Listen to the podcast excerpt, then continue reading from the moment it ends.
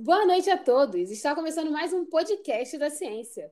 E nesta noite de quarta-feira, iremos bater um papo com os discentes João Viana, que cursa farmácia, e também nossa futura enfermeira Aline Aziz.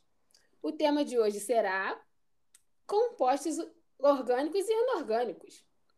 Boa noite, João. Boa noite, Aline. Boa noite. Boa noite.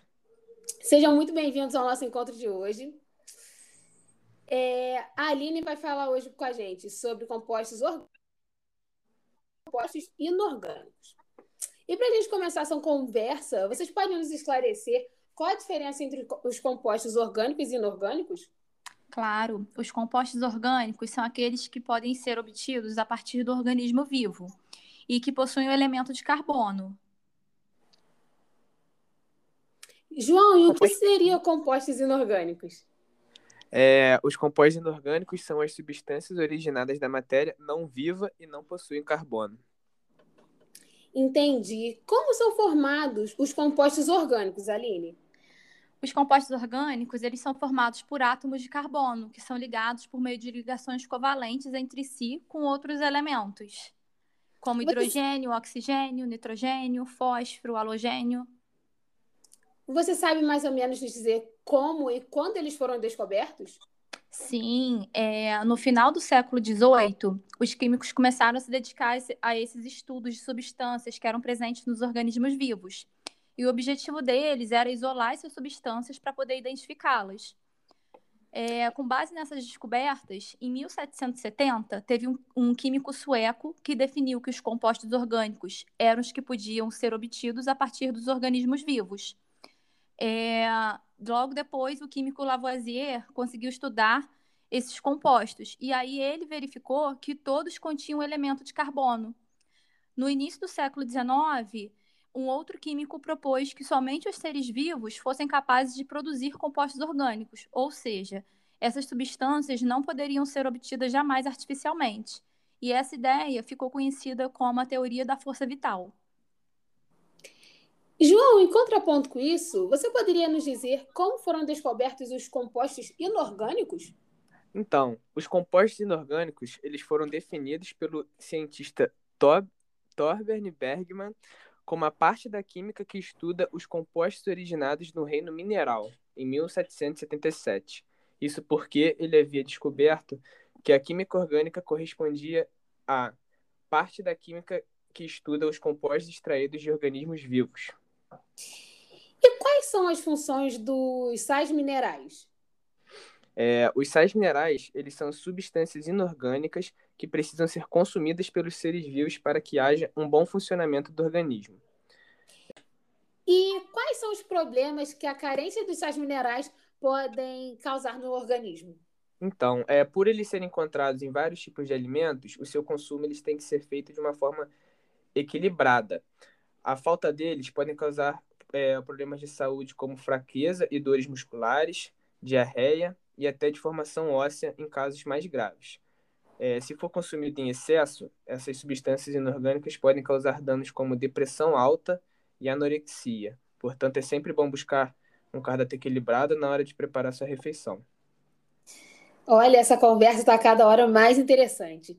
Mas antes de continuarmos, Deixe o seu 10 no nosso podcast e também não deixe de se inscrever na Universidade Estácio de Sá. A faculdade conta com mais 50 cursos superiores de diferentes modalidades. Vai lá, tá esperando o quê? Bom, Aline, você pode nos esclarecer quais são as características gerais dos compostos orgânicos? Sim, é combustibilidade, temperatura de fusão e de ebulição e a solubilidade em água. Você pode nos detalhar um pouco mais sobre essas características?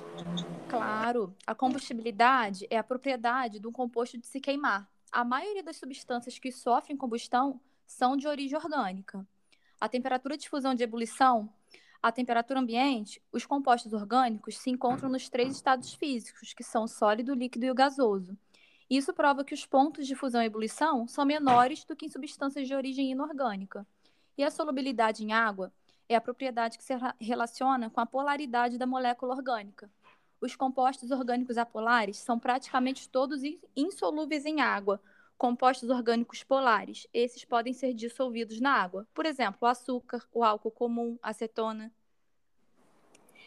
Ah, realmente, isso gera muita dúvida nos alunos.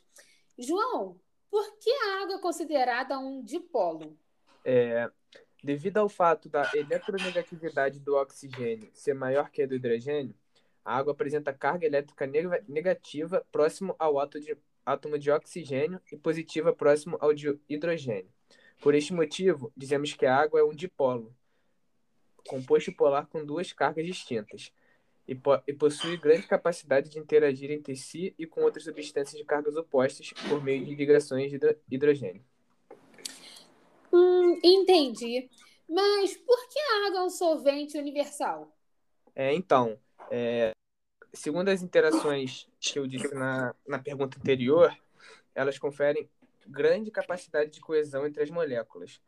Graças a essa prioridade, dizemos que a água é um solvente universal, que ela só dissolve compostos igualmente polares. Devido à sua fluidez, ela participa ainda do transporte de substâncias no corpo, facilita as reações químicas termorregular e lubrificar. Olha, gente, eu gostaria de agradecer a presença de todos. Esse podcast foi maravilhoso e tenho certeza que vai ajudar muitos alunos, com certeza na área de biologia.